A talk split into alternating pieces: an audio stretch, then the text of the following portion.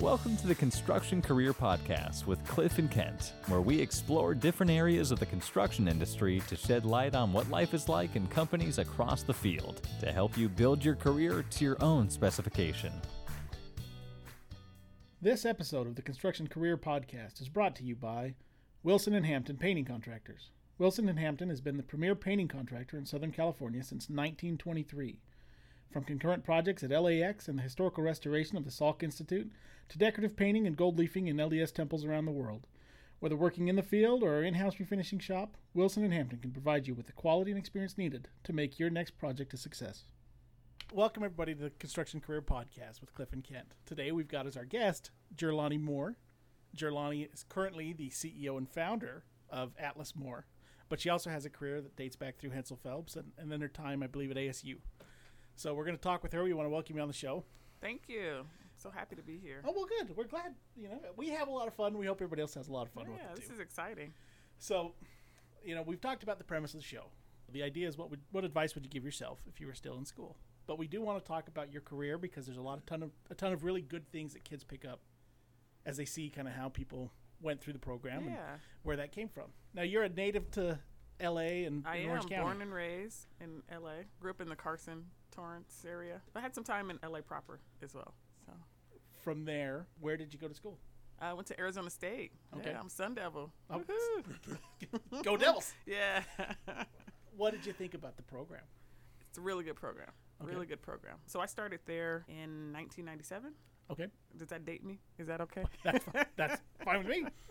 So I started there in nineteen ninety-seven, and it was for me going out, going out of state for school, and then the new environment, and and then actually kind of getting into the construction program. I didn't initially start there. I started out computer science engineering, and by way of talking with a few counselors on campus, was introduced to this construction program. And as soon as I went over and, and met with a few of the folks and one of the professors that taught Construction one oh one, I was hooked. I was like, get me into this.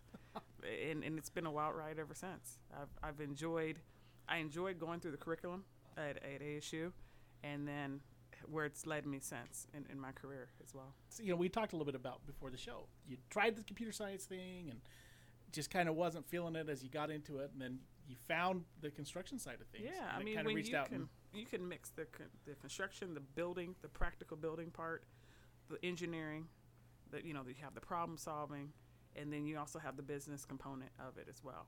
It's all merged together. And for me personally, I was excited about being outdoors, right? These construction pro- projects are dynamic. And so to be able to, to to actually live and breathe something that's growing right in front of your eyes in terms of a building, that, that was exciting for me.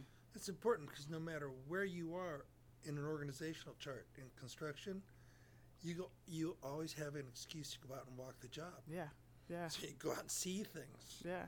Well, maybe not an estimator.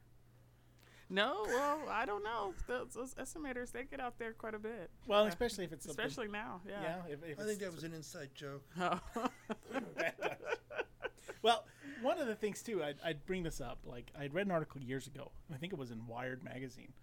But at the time, I had a lot of friends that have gone into the computer science side of things, and they've done really well for themselves. Mm-hmm. And I kind of was at a point where I was either going to pursue computers, I had done I T for a while, or I was going to go into construction. And I read this article, and it said, you'll have people that work in the technology industry, and they retire after thirty years, and maybe the company they worked for, like, doesn't exist anymore. And so they don't have, I mean, they have a lot to show for it. They've had a great career, but there's just not something tangible that they can show for what they've done. Right. And they said with construction, I can still take my kids around Mesquite, Nevada, and say, oh, you see that house? Yeah, we were part of building that house, or we painted that house, or we did the finishes in that house. And, and there's something to that that people find fulfilling. You have this something that you can go back to, and you've made this difference. I agree, especially when I started getting into projects that were education, for instance. Uh-huh. Y- you could always go back to that school. Schools are always going to be around, right? So you could see generations, and then if, even if you have like a family member or someone that you know that's now attending that school, you you could tell them stories. I built that, or I I know where this little special, you know, hidden area is, or whatnot. So it's always those little things that uh, bring you closer to the projects, and your community is a large, As larger a part. Yeah. Well, and that's, you know, that culture. I mean, you maybe you're just a guy that goes in, you just want to build and you want to be out of there, but, but you can find where you are tied to, the, you know, the, mm-hmm. the community side of things, and, and there's that aspect of building. Well, buildings link the past, the present, and the future. Absolutely. Yeah, absolutely. The architect and Cliff coming out. But it's true. It is true. So you went through the program at A S U. Yes. Great from, program. Did you do? I will shout them out. Okay. Well, good. And from there. Del Webb School of Construction. Del, we don't even start on Del Webb. But, uh, yeah, it's a really good program. Yes. They've, they've had a lot of good people. They're one of the highest ranked, I think, in the yeah, nation. Good growth over the years as well. When you were in school, what were the things that tended to work for you? We had a lot of kids talk about, like, oh, an internship. You have to get an internship. You know, what would be some of your advice to the kids that are in school now? Definitely any kind of exposure to the real world before you enter it, the sneak peek, I like to call it, go for it. You know, if you have an opportunity, most of the time it's, it might be mandated now, but back when I was going to school, I looked for those opportunities to get out there and work, and especially for an industry that's so dynamic, you kind of want to see different aspects of it, because you might have a vision of one way when you're first starting out in school. So I want to go the linear path. I maybe want to field engineer and, you know, project engineer or management and so forth. Then you actually get into the industry and realize there's other paths, especially today. You know, you can go the design path. There's design managers that are part of the construction industry. You can go safety, you know, you can go estimating. And there's different aspects of the construction industry. So to be able to be exposed to that early on is very key. So I always say I'm a big advocate of get out there, get your name, your face in the, out there in the industry before you graduate college. And it, it'll just make your transition into the to the workplace a, a lot better. Well, and the more people you know, right? I mean, absolutely. You've got a network that you're growing as, oh, I've been an intern here for a couple of years or a year, met these people that I liked. Yeah. You know, where are you going to find that job when you have someone inside the company that can speak for you? Yeah, absolutely. I would guess that it's seldom that people wind up taking the path or the position that they anticipated when they were in school. Mm-hmm. Because you, at dinner you mentioned, oh, well, do, do I want to do this or do I want to do this? You do whatever you're told to do, and then you find a path as you're doing what you're told to do. Right. And you excel at things, right? You find what you're weak at. Other people observe your strengths and your weaknesses, and you you move that direction. You don't sort of pick one out. It's like, oh, I see that person over there. That's the person I want to marry. That doesn't usually work out. Yeah. Maybe maybe occasionally, but it's right. A rare thing. And what's funny is we've talked about this in past episodes. Like, everybody we've had in here that's talked, their career has ended up not where they had ever figured mm-hmm. it going. And so, like, if you, as to the students out there, you know, if you think you're going to plan out your career in college, that's great. Have a plan.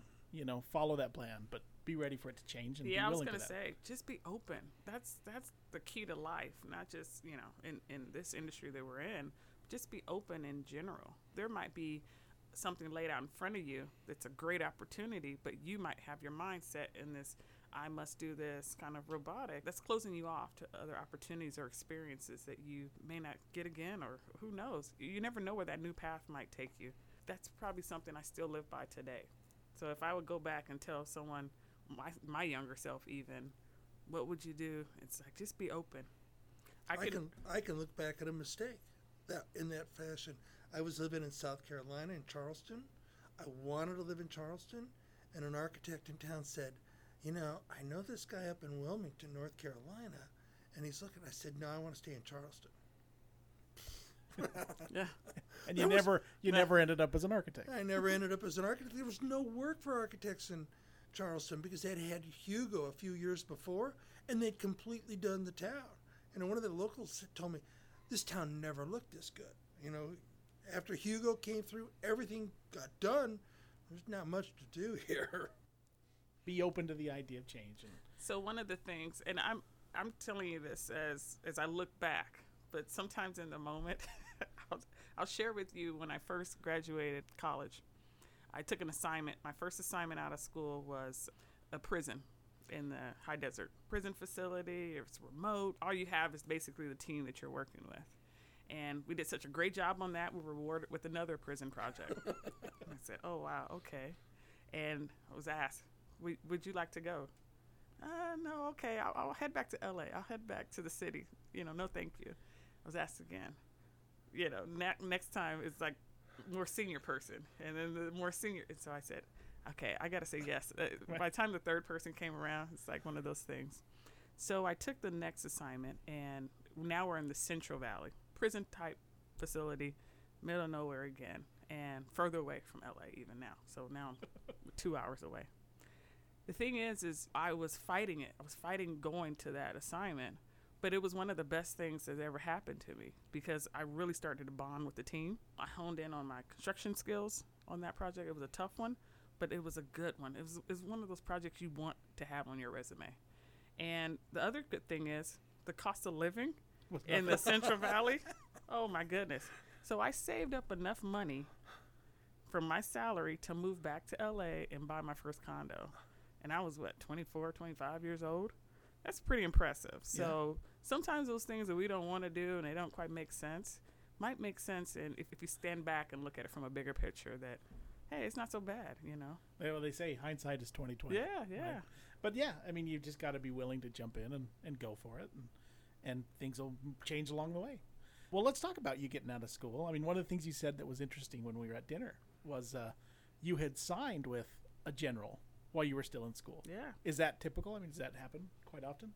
I think so now, now more so. Back then it was pretty regular, but now it's even, even more, more regular. So. Yeah.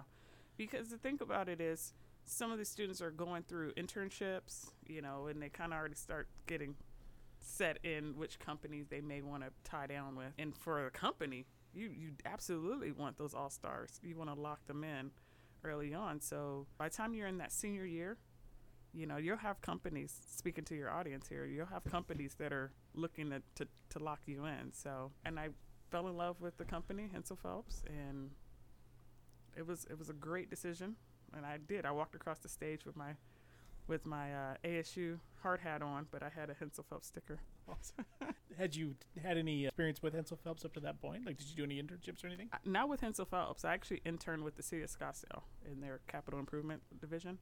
But no, not with Hensel Phelps. It was just the on-site interview. I got called for a second-round interview. I flew out to Irvine, got to mix and mingle with the folks that are in the Southern California area, and fell in love. I fell in love with the type of projects. I fell in love with the culture. And those are key things to look for in a company. Just being able to – you're going to spend most of your day yeah.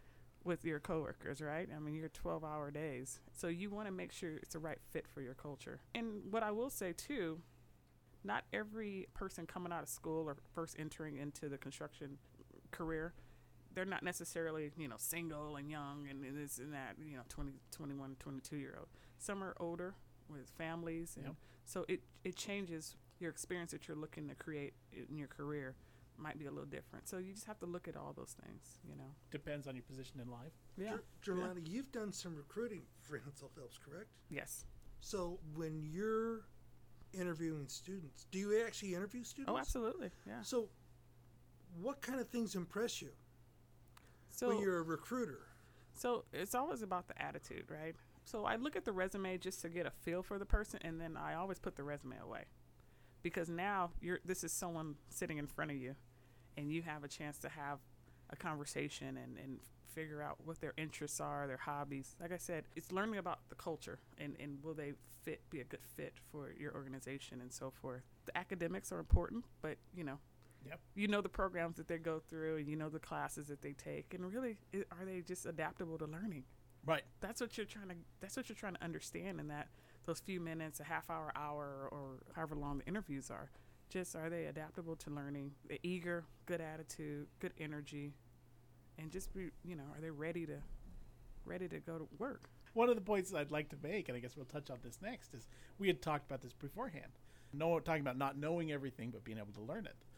What was your first role with Hensel Phelps on one of these prisons? So my first project, prison, High Desert, and it was about a hundred million dollar prison project. And, yeah, and so yeah, not a small one. No, no, no. Especially in the in two thousand two, that's yeah. kind of. Yeah, it was, was a big thing back then. Adjusted for inflation, it's a lot. Yeah, so I came on site, and I was immediately thrown into the M E P role, the, the M E P office engineer. And it was like, okay.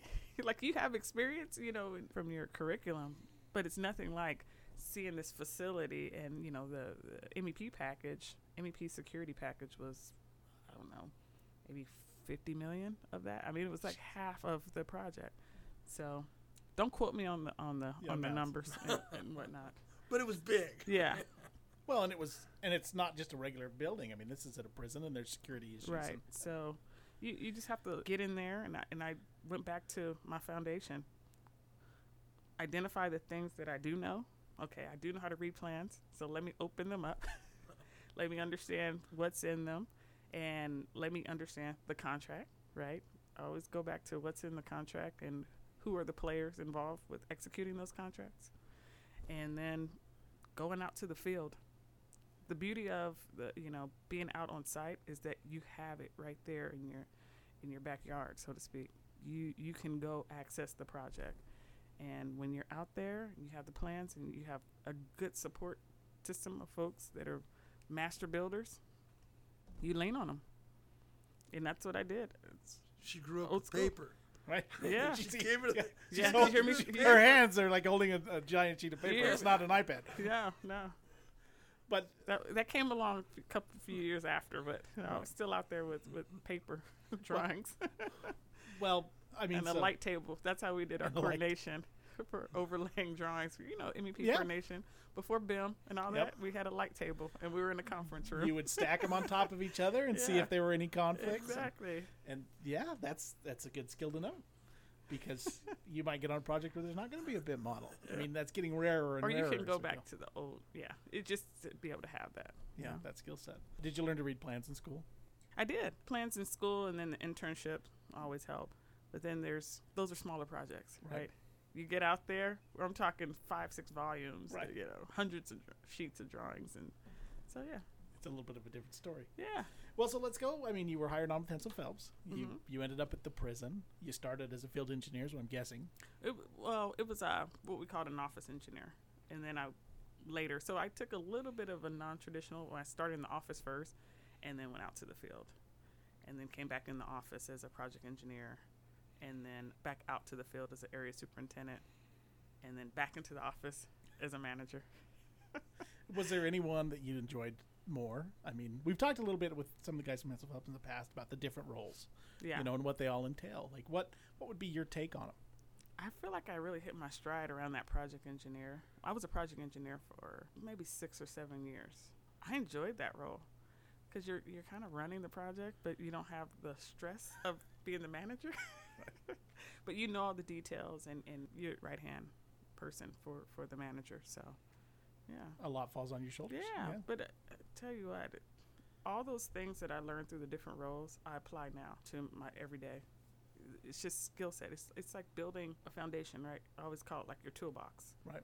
All those things, every every single position that you, you have over the years, it all adds up and, and helps helps to strengthen you. I was with Hensel Phelps for sixteen years, a little less than sixteen years. Yeah, but you served as, you know, the project engineer. That's, I guess, if I remember right, they said that's the first role where you're kind of managing other people. Oh, yeah.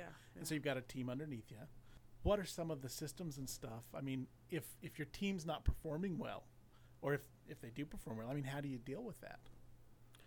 Well, it starts with communication, right? Because you won't know if you're doing good or bad if, if everyone's just sitting in their own little silo. No one's talking. Yeah, if no one's talking and trying to figure out how you guys are operating as a team, that's a recipe for disaster in itself. So go back to the fundamentals of communication. Talk frequently if you need to, just understanding how that other person they're doing. And it's a two-way street, you know. There right. were things that they might need from you, and there are things that you might need from them, right? So it's a two-way communication street. It's, it's never this top-down, I'm your supervisor, and it has to be a two-way flowing communication. And then you start learning. So once you start talking, it's this crazy thing. You actually start learning about people and what they're going through, and they might be having something personal in their life, or they might be feeling underwhelmed or overwhelmed in their role. But you don't know that until you have that dialogue. So open up that conversation. It's yeah. it's it's interesting that You, I remember, you know, coming in out of high school and you think, oh, you're going to go into these these companies and, like, your personal life doesn't make a difference and the culture doesn't make a difference. And it's, like, it's huge for kids to understand that it does. It you know? does. And in any role that you are, mm-hmm. you've got to be able to communicate with those that you're either over or that are over you Because if you don't, like you said, it's a recipe for disaster. I hope it's getting better. I remember when I first entered into the industry, it was very much like, come to work, do your job, and, you know, all the tough emotion. Tough it out. Yeah. Oh, sounds like Wilson Hampton. Yeah. Yeah. Stop crying and get back to work. Yeah. So, you know, it's just part of it. Just, just trying to figure out the team, what's going on with the team, what's going on with you, having that dialogue. Being upfront, honest with your with what's going on in your personal life, and like I said, I think we've made strides in the industry as a whole, with some like work-life balance, soft skill um, yeah. coaching, mentorship. I, I think we're we're getting better. Still a ways to go, but I, I honestly have seen improvement since I first came into the industry. Well, and it's interesting as we hear everyone talk about these are key things that everybody looks for. You know, you've got to have that. That you mesh well, that the culture is right for you, that you're a good fit. And you'd said even as a, you know, as you're out looking for kids and prospects, it's like, mm-hmm. are they going to fit? Is it going to be worth it? Because you don't want them to come in and be miserable every day. No, no. You're not going to get much out of them. No. You know? So. And they're not going to enjoy the experience. And, and for, for me, I, I love this industry. I, I, this has been something that I've been very proud of. Uh, and so when you see someone come into an industry that you love and they're suffering, kind of want to know why, what's going on with you. There, there's a, still a human component to this. It's very much so relationship based in the, in our industry, and so you you are concerned because you are a team that's building a project. I've, I've never seen anyone build a project on their own, so if the person sitting next to you is going through something, kind of want to know what it is and seeing if the, you know, you can help them through that or figure out a way to, to support that person. You thinking about something, Cliff? No. Oh, well, good. So we move on from there. Uh, well, Ken, are you, are you going through the no, through no, something? It's all good. Don't worry about it. Well, then why aren't you productive? Maybe I'm. Maybe. Good point. Good point. As we, you know, I don't we, want us to get all in our feelings, huh? Sorry. That's okay. Don't sweat it. From there, project engineer. You were there for quite a while. From project engineer, is it right to project manager? How does that? Track no, work? actually, um, around the latter part of my time as a project engineer, I just went out to the airport, L A X. Okay. And we just kind of mobilized a team out there to, to start with that with that work. And so I transitioned from a project engineer to an area superintendent a couple of years later onto a manager. Did you enjoy your time out in the field? I did. Now, I'm not going to sit here and say I was the, the superintendent of the year kind of thing. It's, it's we're not going to, no, no one's going to, you know, there's some fact checkers out there that say, no, no, that wasn't her. But it, it's a little different when you're a superintendent, at least in my role, when I was working with the airlines and, and working on the airport. There's a lot more regulation. Yeah. And yeah. a lot more stuff you got to be aware of. Yeah. What was Hensel Phelps' first project at the airport? That, quote me on this. Okay. So they were they were there working on United back in the late nineties. And then finished that project and then kind of went away and worked in other markets and so forth. But then they came back in two thousand nine. And that's when, when, I, when I came came on. With it's kind of like Disneyland. They you know, people want to be in there, and then they get in there and decide after a while maybe they don't want to be in there for very long. Yeah. Oh, everybody wants to be at Disneyland. But, I mean, and yeah, just the regulation that's gone in since two thousand nine. Oh, I mean, yeah. you know, it's more and more every year. And so if you can meet those requirements and, and perform well, then there's a market for you out there. Yeah. And once you once you figure it out and have that knowledge and experience, oh, you're you're like gold, right? So they want you to stay there. Right? You know? L A X is kind of like New York City. You know, you you're, you kind of have like a rent-controlled apartment there. You're living the life. It's hard for other people to get in, you know, because you've got a leg up. Your your rent's cheaper because you know how things work. Mm-hmm. You have everyone's badged. Everyone, anybody else comes in, oh, it's going to take you six months to get badged. Yeah. Well, yeah, and that's it. You kind of find the people that, you know, the contractors and the subs and stuff that, that get out there, and it is. You you develop that relationship, and, and it tends to work better for everybody involved if, if you can maintain the quality mm-hmm. and, and do everything as needs to be done. You were project manager. I mean, from area superintendent, you went to project manager. Yes. And you were project manager at one of the terminals out there. I believe that's the terminal we worked on. Right? Two. Yeah, Terminal Two. That was a Westfield project. Right. Had the best did. painter you'd ever dealt with out there. Oh, yeah. But how? Uh, what was? What would your takeaway be from spending time as a project manager out at the airport? It's one of those things where the airport is layered with, like you said, the requirements and yep. so forth. There's maybe it maybe there's, there's more strict. Yeah. yeah. more strenuous than maybe something that's outside of the airport environment, that's building a Starbucks the, or something. Exactly. Yeah. For me, I always like to look at the positives, right? So I would say it just it just makes you hone in on a, on a different type of skill set. You know, you, you have the building, you have the management of the team, the subcontractors, the complexities of the project stuff, and, you know, you know all those things, subcontractor relationships. But then you have this other component that's over here, and that's a, how to deal with the airport and, and how to deal with the personalities within that. And then how do you control a project that you have no control over the forces around the project? And it, it requires you to think about things a little differently. So for me, you know, you look at it as a challenge. Uh, it's exciting. Okay, how do I, how can we still get this thing moving forward, knowing that we don't have control of our day, knowing that fifteen thousand people trek through our, our job site, you know, with the passengers, you know, those yep. things, the passengers, yeah. those people that are going to be there the whole time you're building or doing anything. So, you know, those pesky passengers. So how do you, how do you navigate through that? And then also help your team to navigate through that too. So it just tested a different part of me, which was exciting for me. Well, Maybe I, I didn't show it. Like I said, we're looking back here. You right. know, so. Hindsight, twenty twenty. Well, it, it's just interesting. I mean, one of the things that our last guest, Jamie, had talked about, she said there's times that you're over people and you have all this responsibility, but you have no authority over the people mm-hmm. on your team. And that's what you're talking about. Mm-hmm. You know, you have this responsibility to keep these passengers safe. You have this responsibility to do this work.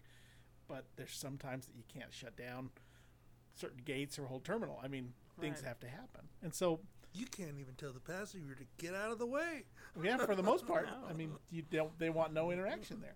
In an instance like that, be it be it at a project like that or on any project where, hey, you've got this authority or you've got no authority, but you have this responsibility, what would your advice be to people that are, I mean, how do you how do you get through that?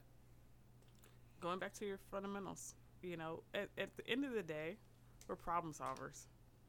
Really. I mean, as a yeah. builder, you're a problem solver. So why is this any different than maybe that mechanical issue or that structural issue or a schedule issue? It's it's one and the same. So you tackle it like you would tackle, figure out your knowns, your unknowns, how to move forward, what's the best path, you know, best path forward. It's it's the same same thing. And then you just start figuring out, okay, who do I need to talk to to make sure we we can kind of control some kind of parameters around this? What can move us forward? That's at the end of the day. That's that's what we do, right? I well, mean, that's the identification of the problem. We can control this, this, and this, but this is the thing we can't control. Mm-hmm. So how do we work around that thing that we can't control? Yeah, I guess it's uh, it's about isolating, right? Isolating it down to what's the core issue, and then figuring out like your knowns, unknowns, and then how to move forward. How do you eat an elephant? One piece at a time. And that's true. I mean, you've got to identify each of those tasks. Mm-hmm. And okay, this is what we can do with no problem. This one we can do with a little bit of this. And this one we're just going to have to kind of go with the flow. Yeah.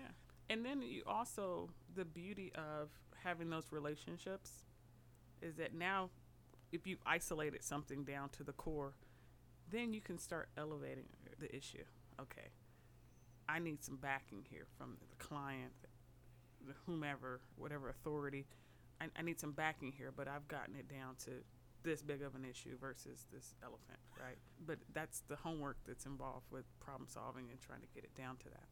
You've identified not only the problem, but then you identify the person that can help you solve the problem. Mm-hmm. And that's not always the same person. You know, sometimes it's the airport, sometimes it's the airline, sometimes it's, you know, the authority, whoever yeah, they have to be. But, so but it, just, it just depends on what the, what the issue is. But that's the homework that we do as the problem solver. And like we always used to call ourselves risk managers. You, you see those terms kind of, you know, thrown around. Thrown around. But at the end of the day, that's what we do. What? You know, we went to school right, basically to become a problem solver. Babysitter which, in some yeah. instances. Which is what you do in a business program. Yeah, exactly. Find the identify the problem and find a way to solve it. Yeah. And there's always going to be problems. Yeah. So the faster you can come to solving them, the better off you're going to be. Well, if you didn't have people, you wouldn't have so many problems. Oh, so, so it's all going to be automated in the future. Is that what you're trying to say? Well, there's a lot of there's a lot of innovation coming our way, I mean, especially in the construction arena. This is it's all exciting. Well, you hear me talk about what a few minutes ago, I'm talking about a light table. Right. So they got those things called iPads now out here. Right, you know. I can have my plans on this little thing like this. I can just look at all the drawings, and I can do these, take pictures and put notes on them. It is. I mean, and the beauty is that these kids coming out of school are kind of, they're a little more adept to that kind of stuff, and and it's it's just going to help the industry grow in absolutely leaps and bounds. Well, they're being introduced to that stuff while we're busy working. That's true. Well, I will say a little hint or a pointer. So if, if I'm someone coming out of school, I have the advantage of being closer to the new technology than someone that's already established in the industry. And if you're looking for a way to forge a relationship with someone, that's probably the way to go. I, I kind of use that trick throughout throughout my career, is find someone that's more senior that you could maybe partner up with. They might have the experience and knowledge, twenty, thirty years, but you can you can be the one to like sap that up, but then also show them a few things too with from the technology standpoint. You can show them how to use an Excel spreadsheet yeah. with formulas, so they're not doing all that exactly. arithmetic. I'm telling you, it's it, it seems it seems crazy, but that's kind of how I tackled a few of those those meaty scopes of work that I've had over the years.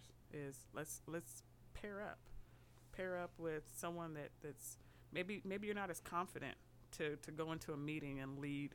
lead the discussion on X Y Z subject. Okay, well, I bet you there's someone on your team, hopefully, that can.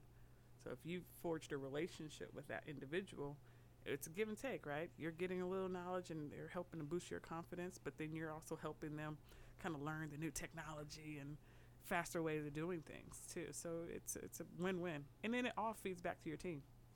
It's kind of like trying to teach Cliff Bluebeam. And all he ever does is sit there and yell at you because the dang thing doesn't do what he wants it to do. But I have to do what? Where, where's that thing? You can't just copy and paste it.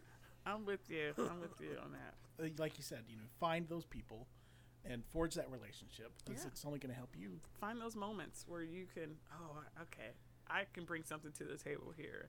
Right. And this person can help me with X Y Z. So, so Hensel Phelps, you, you, you ended your career at Hensel Phelps as a project manager still? I did, yeah. And decided... you know, through roundabout way, he started up Atlas Moore. I did. Tell us a little bit about Atlas Moore. And so Atlas Moore is a construction management firm. Okay. Right? Consulting firm. And with the emphasis on aviation. I've been in the aviation market for a little over nine years now. Since two thousand nine. Years. Yeah. So it, it's a passion. I guess, you know, I always joke around, like some people are just bit by the aviation bug. And I was. This is, you know, where I'm, where I'm at, what I'm doing.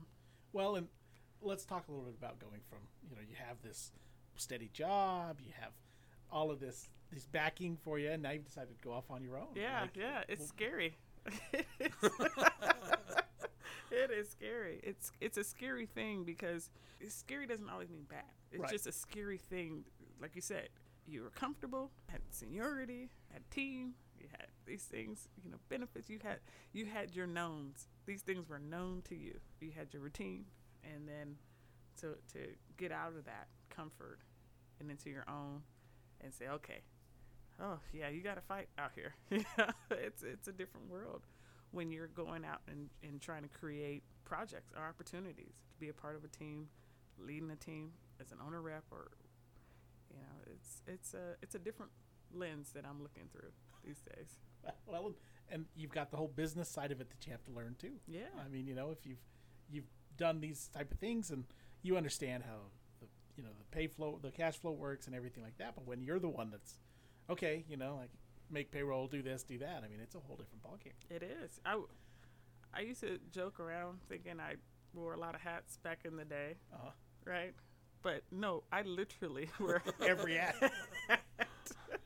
Oh, goodness. Uh, a day in the life, making calls to clients because without clients, you don't have work. So you, you keep that going. You wear your business development hat. You're at these conferences. You're at the mixers. You're just trying to inundate everyone with your name and who you are. And brand awareness. Yeah, brand yeah. awareness. So think about that when you're coming out of college. There's no such thing as overexposure. And that's one of the things I learned in my career over the years. There's no such thing as... Too much. Oh my goodness! I want somebody to say, "Oh my God, I'm just tired of seeing seeing her." GerLonnie, so she's everywhere I go. I want to get to that point, right?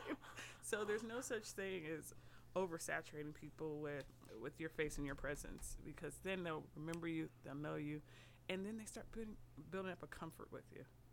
And then it's it's a matter of, yeah, why isn't GerLonnie here? Why isn't she sitting in on this committee or in this meeting or part of this project? And that's where you want to get to. Exactly. I mean, it's all about those relationships that you forged and, and who knows you and, and are you someone that they can count on? Exactly. And, you know, the more you see those people, the more insight you have into them, which allows you to build that relationship. I like to tell the story about that salesman that called on me years ago. And it was just like, okay. And that's when we still had catalogs. Uh-huh. You know? Give me your catalog. Okay, you've got one thing in here that's better than everybody else's. What is it? Uh, well, it's this, this, this. It's fine. If I need that, I'll call you. All right? And he's like, and so I'm like, pretty much like just giving him the boot. And he's like, well, okay. And I said, I'm going to tell you, I only buy stuff from people I know. And he looks at me like, but you're like kicking me out of the office. I said, that's your job, to figure out how to l- get to know me. All right? And once you get to know me, then I'll be buying stuff from you. But you can't just walk in and like, I'm not going to just buy stuff right, because you showed up. So it's that repeated exposure. That applies to every level of where you're at in your career. Okay, you don't have to be some big exec. We're not talking about that that level. I'm talking about over the years, if you have an opportunity to to lead a meeting on your project, if you have an opportunity to give a safety talk, or you know, toolbox talk, or or some kind of local training, look for those volunteer opportunities, especially if you can get in front of your your leadership or your your management or your clients and things like that. Look for those opportunities. That's what I mean by there's never too much. You can't ever be, oh my, I challenge everyone out there to, to get to the point where someone's like, oh my goodness, this person again, again, they're just so good. They're just like always right there. You know, they're always well, what's, what's really funny you say that about, and it doesn't matter the position. Mm-mm. You know, I can think of a field engineer that we know pretty well, and it doesn't matter what Hensel Phelps project on we're, on we're on. It's like, oh, yeah, do you know so-and-so? Oh, yeah, he's great. He's the best guy. Like, mm-hmm. And he just is. There's a few of those, and that's going to take you places. That's in your how career. You start building up your your uh, your network, right? And, and the folks out there advocating for you. Yeah. Because this industry is small. It's small. And you see people kind of moving companies and so forth. But that reputation and your and all that carries with you. So you, everyone knows you, right? Or everyone could know you in, in this in And you industry. Go the little extra step once in a while. We we got an invitation to bid something today. It came in at three thirty-six, and they said the, it was due at four o'clock. I just looked at it and said, are you kidding me? But I looked at it and was like, well, you know, I was like, I don't even know what it is you want. So I responded, nope, not going to get a number. And I got an email like fifteen minutes later with more specifics. And can I can I really get a number from you? So I threw a number out to him, right? And then he came back with a little more because I you know, said, these are the parameters. I gave him a little more information. He said, well, what if we do this, this, and this?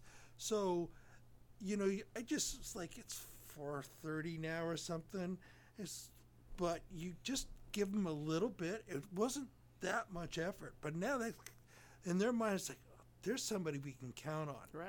It doesn't take a lot to build those kind of relationships where they go, these guys will go the extra step for it. People appreciate that. You want to be the go-to. You yeah. want to be the go-to person. It's probably another thing we should cover, and we had talked about this at dinner. You know, you do what you say you're going to do has always been one of Cliff's big things. We do what we say we're going to do. Mm-hmm. And we had talked about don't lie was exactly oh, the words yes. that, the words out of GerLonnie's mouth was yes. just don't lie. So let's talk a little bit about that. I mean, the, this idea of your reputation follows yeah. you around. I mean, we're human. We're going to make mistakes, or, or, you know, oh, oh, that was like a bonehead thing that I did, or whatever the case is. You might have the best intentions and, and the outcome didn't come out right. But the thing is, is don't sit there if you're questioned or asked about it. Don't lie. Just don't, just don't, you know, own up to it and, and try and do what you can within your powers to correct it, make the situation right, get to the desired outcome. But it's when you start getting into those things where you're lying or you're not owning up to it, it just, it never goes good. I, I can't think of one time where it actually worked out for anybody. It escalates to a point that it gets terrible. Yeah. And and that was, you know, we had talked about, you know, maybe maybe they're waiting on an item for procurement and people are like, oh, yeah, it's coming or yeah. it's not coming. And, and eventually you're going to have to face the fact that it's not. And had you gone to the P M or, the, you know, the people in charge at the time and said, hey, we're going to have the schedule snafu because this is nowhere near ready. Yeah, when you find out things early on, as soon as they you, f- you figure out there's an issue, just own up to it right then and there, because then you have more opportunities to try and correct it. But if you just sit there and let it linger, and because we're we're human, right? So we think, walk around with all this stress on our shoulders. Oh, how am I going to get out of this? How am I going to correct this? What am I going to do? Oh, I can't let that person know. Oh, I was just reprimanded for that a while back. If I this is struck two, you never know what people are going through, right? So it's always like, okay, take a deep breath and figure out how to just share that information with somebody so you're not walking around with the burden of knowing this is going to be an impact or some kind of issue. Yeah. I always say just try and, sh- you know, shed it, shed it from you. Let it out to the world and let, let's see, let's see what we're... Well, and Cliff's point was always that now it's not just your problem. It's everybody's problem. Yeah. Yeah. So you share that problem. Yeah. Just let it out to the world. Tell somebody. Tell a friend. You know, it, but early on, you can you have opportunities, right, to correct it. But when it gets when you start getting down further down the lie the lie trail, yeah, there's fewer and fewer roads to take. Exactly.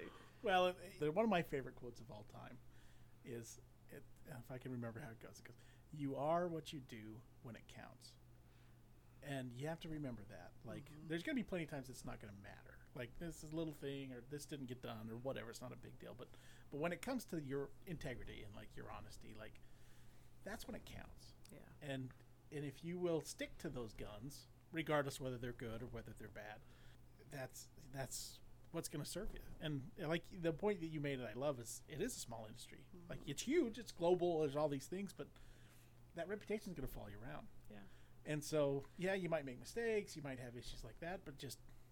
own it. And here's the thing. This is what I love. You know, I'm I'm someone that, that's made a mistake or this or that, or, you know, I might have had this problem on this project, and then you feel like, oh, my God, is my reputation ruined? Well, you know what? You have a chance at another project, and as long as you're vulnerable to, to hearing the criticism that you may not want to hear, And, and you're open and receptive of that and want to make a change to do better and given the chance to do better and you take it, that's what that's all people can ask. Because I didn't have a clean slate. The woman you see before you, she, she's had she's had a road to, to travel. Uh, you know, it was up and down, and she made some enemies and things over the you know over time, and, and you know what? There's You there just are have to very few fatal errors. Yeah, exactly. Yeah, I would say. Yeah. Uh, except you're not always going to have this, this rosy, you know, career, and there's never going to be any obstacles or challenges or anything that you can't come back from. Yeah. Like well, you said, there's very few fatal. So so don't get down on yourself. I've known people that made mistakes that have cost millions. Yeah. Yeah. Millions. Millions. And you know what? Woke up the next day and tried to either correct it or they ran, ran from it. Who yeah. knows? I don't know. But but that, that person is still able to function. Is is what I mean. I guess if you if you live long enough, you're going to make some mistakes. And you, at dinner, I said we had a project at L A X, and it was a it was a bad number for us, and we told everybody right up front we have a bad number, okay, and so just know we're not giving anything away. We're going to fight tooth and nail. And at the end, I looked at Lawa and I said, hey, you know, I've lost this much money. And you want you want more money from me? So, so you can't bleed a stone, right? But one of the things that was beneficial there is the G C helped us. I mean, we went to him and said, hey, this is bad. Like, we're we're in a bad spot already. We haven't even got foot on the ground, and it's already looking bad. And they, they, you know, there's not a lot they can do for you, but every chance they had, they were advocating for us. Well, even the Lawa rep said, I can't give that away. I got to take something back. You know, I just, I got my, he said, I have my job to yeah. do. And I just can't say, well, we'll just, we can't call it a wash. You got to give me something. But see, that goes back to the team. Yeah. Because if you fail, the G C fails, the project team fails, you know, it's a circle. So the goal should always be, we don't want any losers, any failures on this. So, you know, you can't always make people whole, or you can't always do that, but man, you can you can lessen the pain a little bit. Mm-hmm. And it may not be monetarily, but you, there's ways to still keep people involved and engaged in the team, the team goal, and, and not leave them out to dry, you know. So, so coming out of school, remember that there's there's people that have lost millions of dollars, made million dollar mistakes, but but that's true. Just I mean, own it, own it, and it, figure out how you can make it. Like it goes back to problem solving. Yeah. We're, we're problem solvers, so you don't need to make any more problems than you have. But on occasion, you know, you yeah. can figure those out too. So you cherish the winners, because they're going to be losers. Well, and you always remember the ones that burn you. Was that Bruno? It's like, you always remember those ones that, that burn you. So from there, can we talk a little bit about the gender card? One of the things that we found interesting is, from the numbers online, we have a lot of female listeners. Mm-hmm. And I had told this to one of our other female guests. It was like, I could sit here and spit off a bunch of nonsense, but I don't know what it's like. And so I'd be interested to know, like, for women, like, you went through school, you've come into the field, you know, what would your advice be for girls that are considering it and want to do the same thing? Here, here's a couple of things. I guess I can approach it from, from two different two different ways. My experience when I came into the industry, there were hardly any women. Even with some the company I worked for, I was one of a few in the whole Southern California market. And when you look at the fact that the size of the company, and then you kind of think, wow, this is one of the bigger G Cs. Yeah. And there's very few of us here. There's you multiply that into the to the industry as a whole. I, I wasn't blinded by that. I mean, I wasn't, I came into it knowing that. So I said, okay, well, what can I do? And it goes back to me. This is just me personally, what I did sixteen years ago. To, to try and acclimate into the industry as an African-American woman at that, too. I just learned all that I can learn to be the, the smartest. And and I, I said, I'm going to leave some of the gender and the race off to the side, because if you're the go-to, you're the go-to. If you have the answers, I don't care if you're green. Yeah. I don't care who you are and and what you identify with. If you have the answers and you're that go-to person, and, and you're contributing as a team member, you can't get around that. You can't get around that. You can you can refuse a lot of things, but at the end of the day, we're sensible people, and this is a business. So it's like, so I always say, know your stuff. Okay, right. That's one aspect of it. Know your stuff. Be that go-to person, and the other side. The reality of the conditions and, and the day-to-day. What I always try to do, at least early on when I first started out, I'd try and find a buddy that we could go tackle things with. And as you kind of move up through the ranks, that person becomes a little bit more senior, right? Because your your role on the project changes. But initially when I started out, mind you, first project, only female, right? So I'm like, okay, I need to find a buddy that, that can that can work with me. So doesn't doesn't can, see an issue, yeah. Yeah, it, it's, it's so maybe that person can kind of help bridge me with the rest of the group too, right? And and you, you, you kind of play around with things like that. Like, how can we make sure we're still accomplishing the goal, but there's no issue because of I'm a woman or this or that. So you kind of find a buddy, like, just you know. I'm still my one of my buddies. I'm well, a couple of my buddies. I'm still close with to this day. That was on that first, first project that I had. So you you kind of play around with creating a little team, and then they kind of start talking. Oh, yeah, she's cool. Oh, yeah, yeah. You want to go to lunch? Oh, yeah, she's cool. You know, and then it kind of expands. And then next thing you know, you're kind of working into the in. in you're in. In, right? Yeah. Um, that doesn't always work. You know, it just depends on your personality. But I say, as long as you're trying to try and put your best foot forward to get to know people and to try and create and gel as a team, regardless of your gender or, or race or, co- you know, whatever religious preference and whatnot. As long as you're trying to acclimate into a team environment, you're you're doing the best that you can control. Did I have things that happened over the years being a woman? Yeah.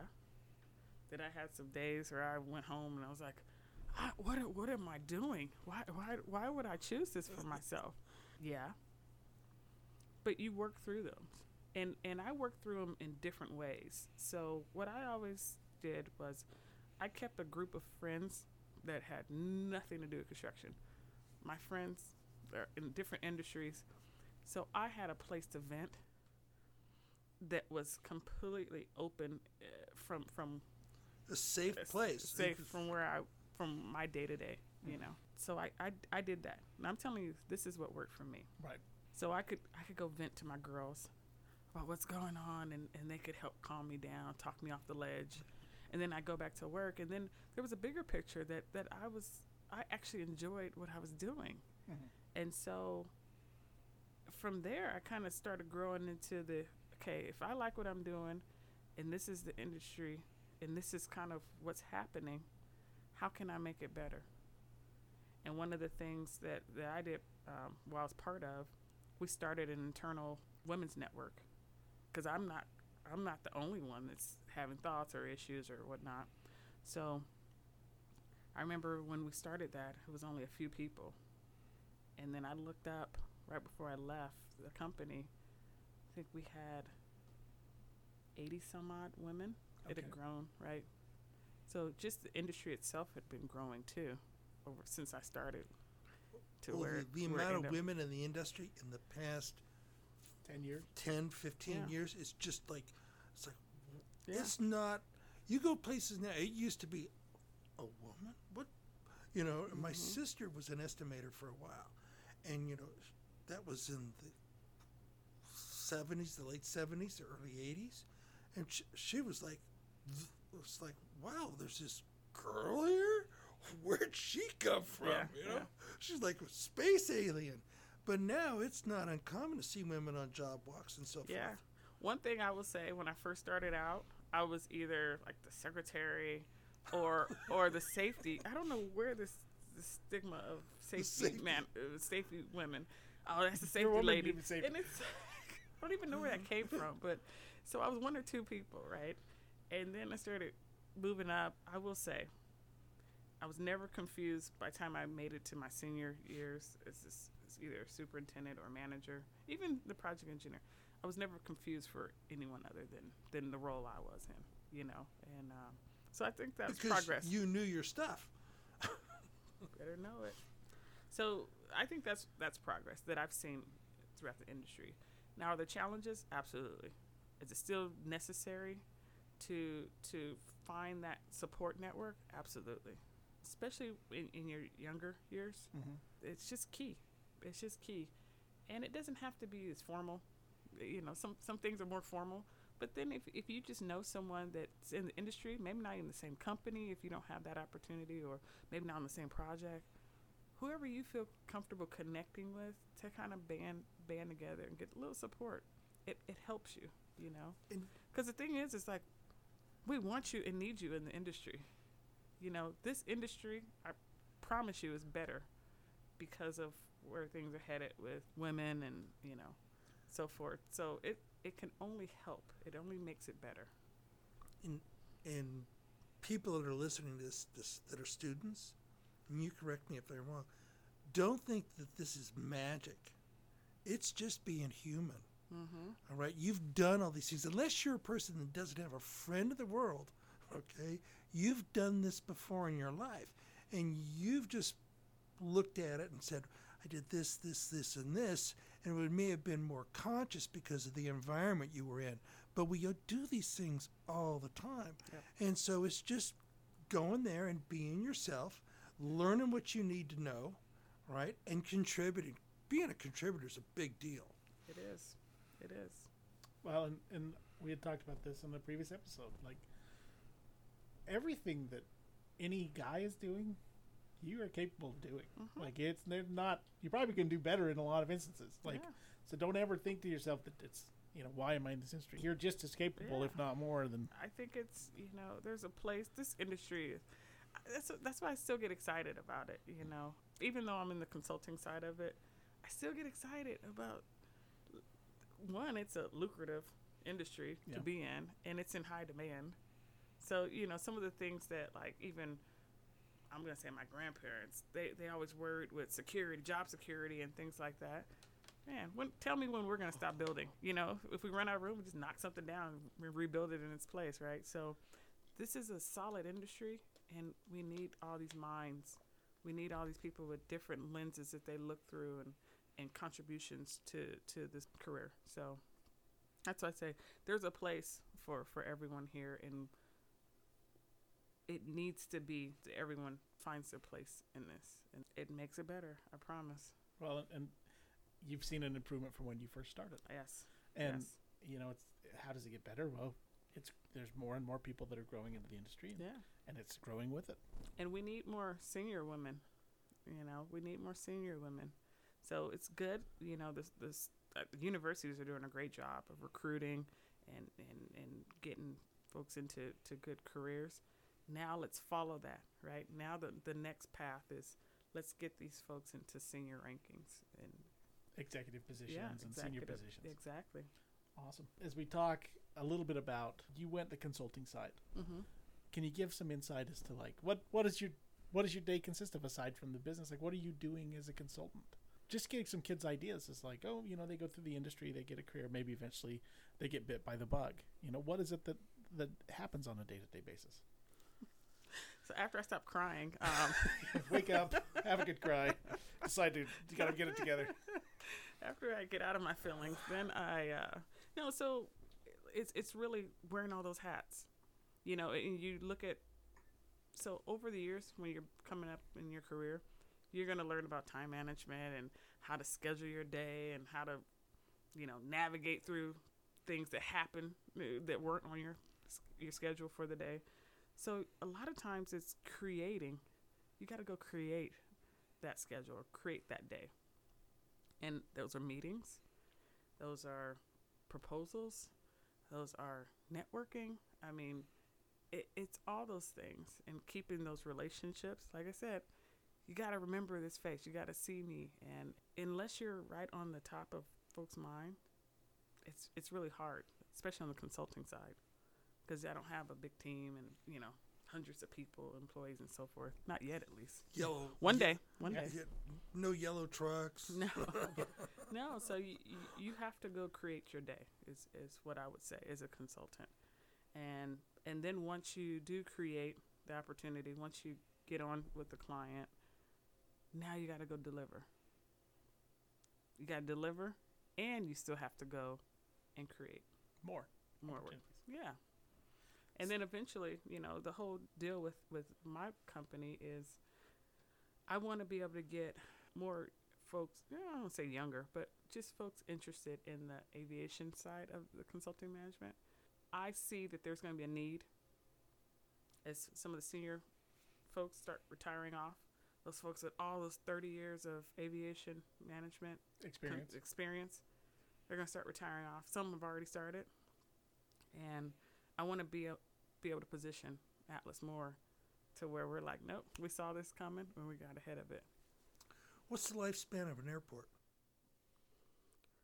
Good I, I, I mean, b- because they're constantly I'm, changing. Yeah, I'm, I'm, I don't know the answer to that because I went back, I was just in France. few few weeks back, and I see them still building, you know, some of the older airports that, you know, are like, oh, so they just tear it down and rebuild. And, you know, th- these are airports. The European airports, of course, are a lot older than than, mm-hmm. than some of the ones we have but here. But for the most part, L A X has been there quite a while. Oh, yeah. Long Beach has been there a long time. You know, John Wayne, not as long. But actually, if you look at John Wayne, it's been there a really long time. Yeah. So they don't move. They just continually reinvent themselves. They renovate the interior, and then when that's worn out two or three cycles worth, they said, maybe we should add more gates. It's all about adding more contact gates. And so, and then that happens to be a new terminal or a new concourse. And so you just keep going and expanding. And then once you absolutely run out of land, guess what? You go build a new one somewhere else, you know? You, you, but, you dig a hole in the middle of the runway. But that's really tough to do. Ontario. Because they tried they tried to do it in Palmdale, right? Yeah. It's like, people, there's an airport in Palmdale? Yeah. Do you see the knowledge of aviation construction? Do you see a lot of transferable things to, like, let's say, rail or uh, other forms of ground transportation? I think so. I mean, you're, you're always, my foundation is in construction, right. You know. I've built prisons and hospitals and high schools and community centers and, you know, airports and terminals. So y- you have this vast, I guess, in my toolkit, I have Multiple have the tools. foundation of construction building. Now, there's little nuances that are different bet- between the, some of the transportation sectors. But I don't think it's anything that's a showstopper to where you couldn't learn those those things, especially if you took an interest in it. You know, and you might actually bring something, yeah, that they didn't have before. One of the committees that I'm on, or not committees, one of the memberships I'm a part of, is uh, a transportation, women in transportation, and it's interesting. So there's platforms where there's the airports, the, the rail systems. You know, you can even get into some of the other systems of transportation, air, sea, yeah. land, subway, you know, yeah. Whatever, so uh, the, the whole deal is that there's they're coming together and they're talking about what's what's moving their their sector further. There's a lot of things that are transferable between multiple modes of would, transportation. Would you say l- seeking out some of these committees and these boards and these memberships, has that been really beneficial to you in your career? Oh yeah, uh, like I said, more exposure. Yeah, uh, so. And and what I do is there's there's things related to the industry that I'm a part of, right? You gotta do gotta do those. Just just get on something. There's there's multiples out there that you can get involved with, especially your audience. So I'd say pick one just to kind of get you going in that. But then there's also ones that are loosely associated with your organization or, you know, your industry. And I'd say get on one of those or get a part of one of those as well. There's not there's no r- r- rule. That you can only do this or only do that. I think that's one of the things I kind of got locked into early on in my career, because I was only focused on this. But then you, if you expand your view just a little bit, you find that, hey, uh, what I find sometimes, I might be the only construction person in one of these meetings or at one of these conferences. So guess what? I automatically have kind of separated myself from the pack. Not all the time, but enough of those to where you're like, okay, wow, okay, if I there's construction, okay, this makes sense. You're the person that knows that, yeah. And there's no way around that. Yeah. Right? So sometimes you have to seek out, and that might be a little bit more information for a more senior group, but that's, to me, I, I think those things are necessary. You don't, you can, you can also be a part of other industries or industries that may touch your primary industry. Looking forward into construction.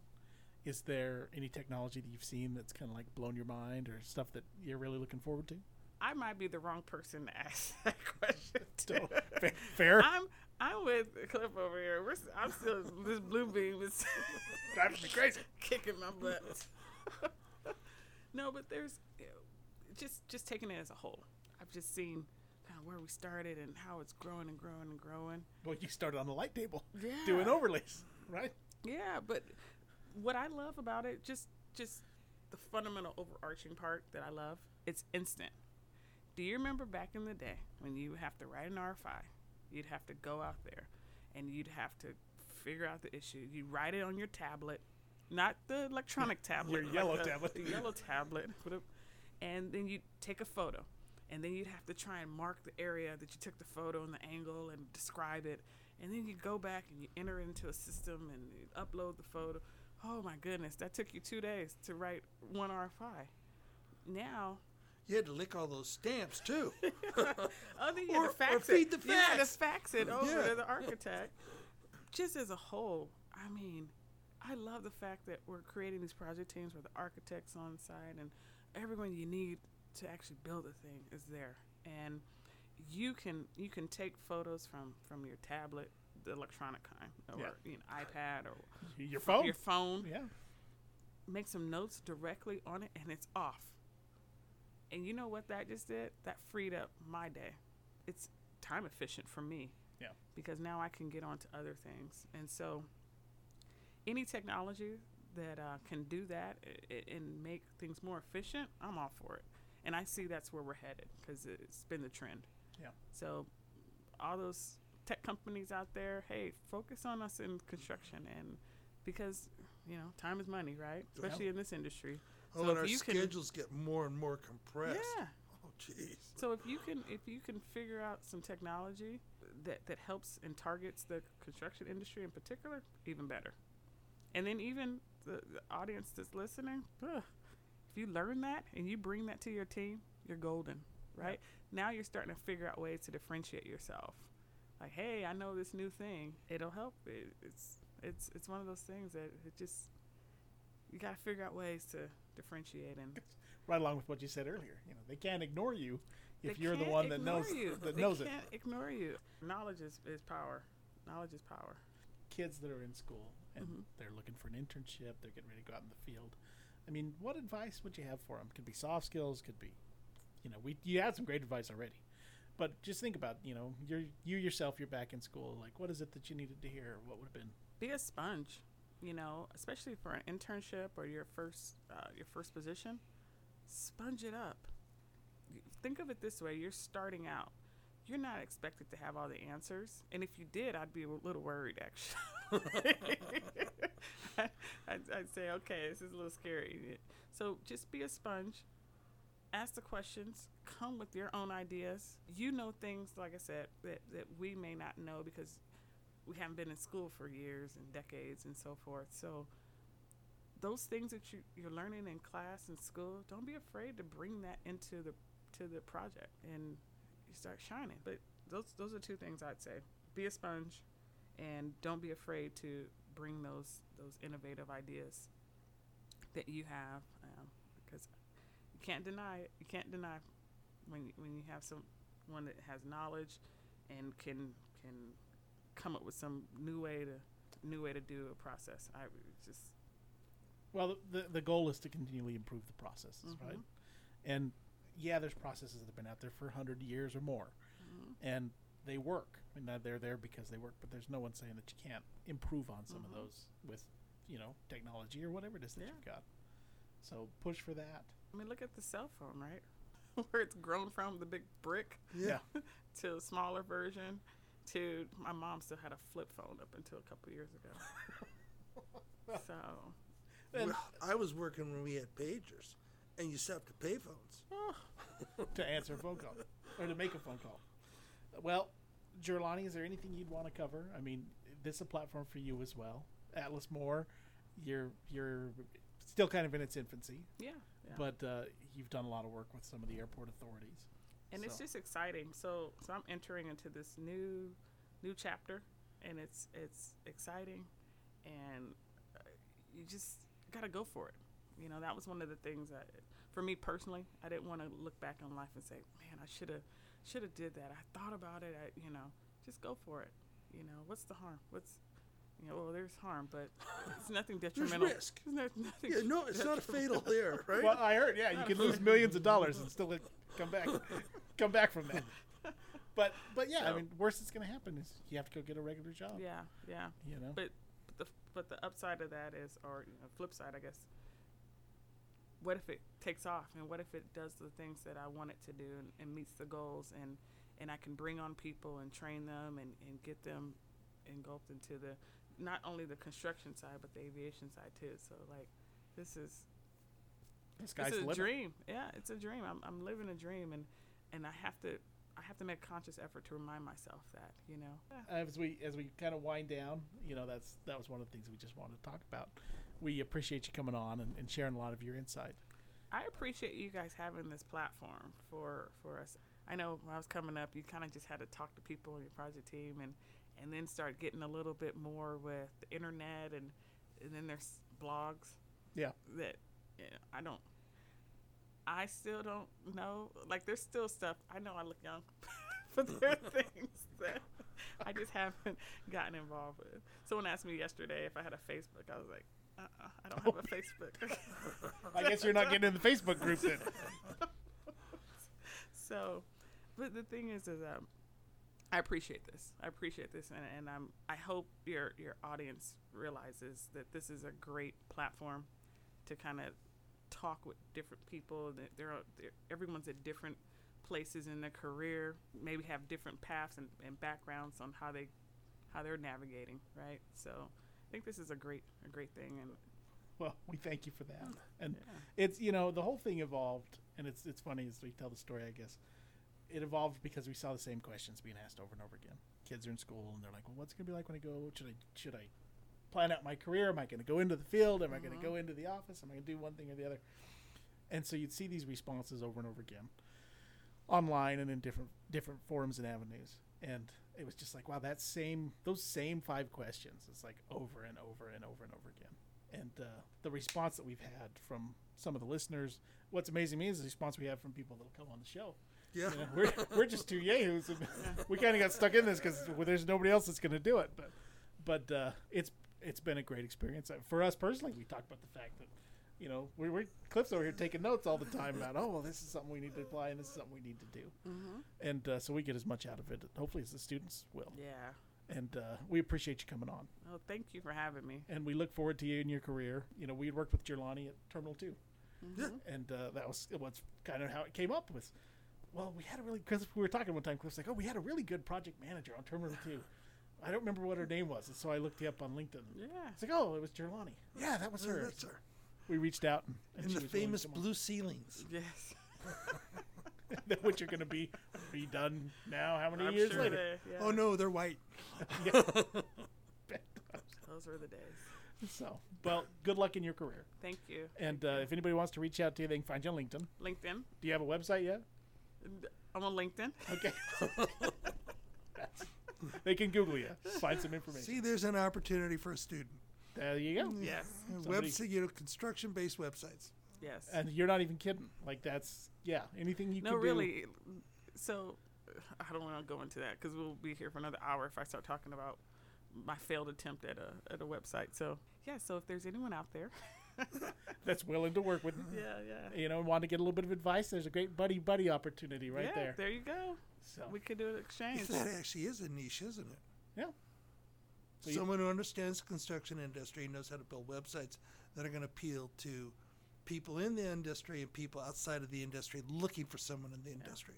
Yeah. Well, you know we could yeah we could go on for hours and hours of marketing, all this other stuff. Hey, we started this podcast. How are we going to get it out to people? It's like, oh, now you got to put that hat on. Mm-hmm. You've got a business. You're trying to find clients. How do you, you got to put that hat on?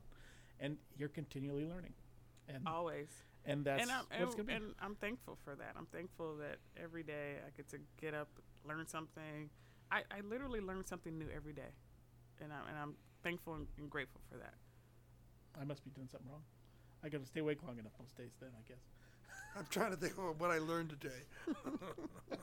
We're not going to touch that one because uh, bad time. But good luck in your career. Thank you. And uh, everyone, thanks for listening. And find us again next month. Construction Career Podcast.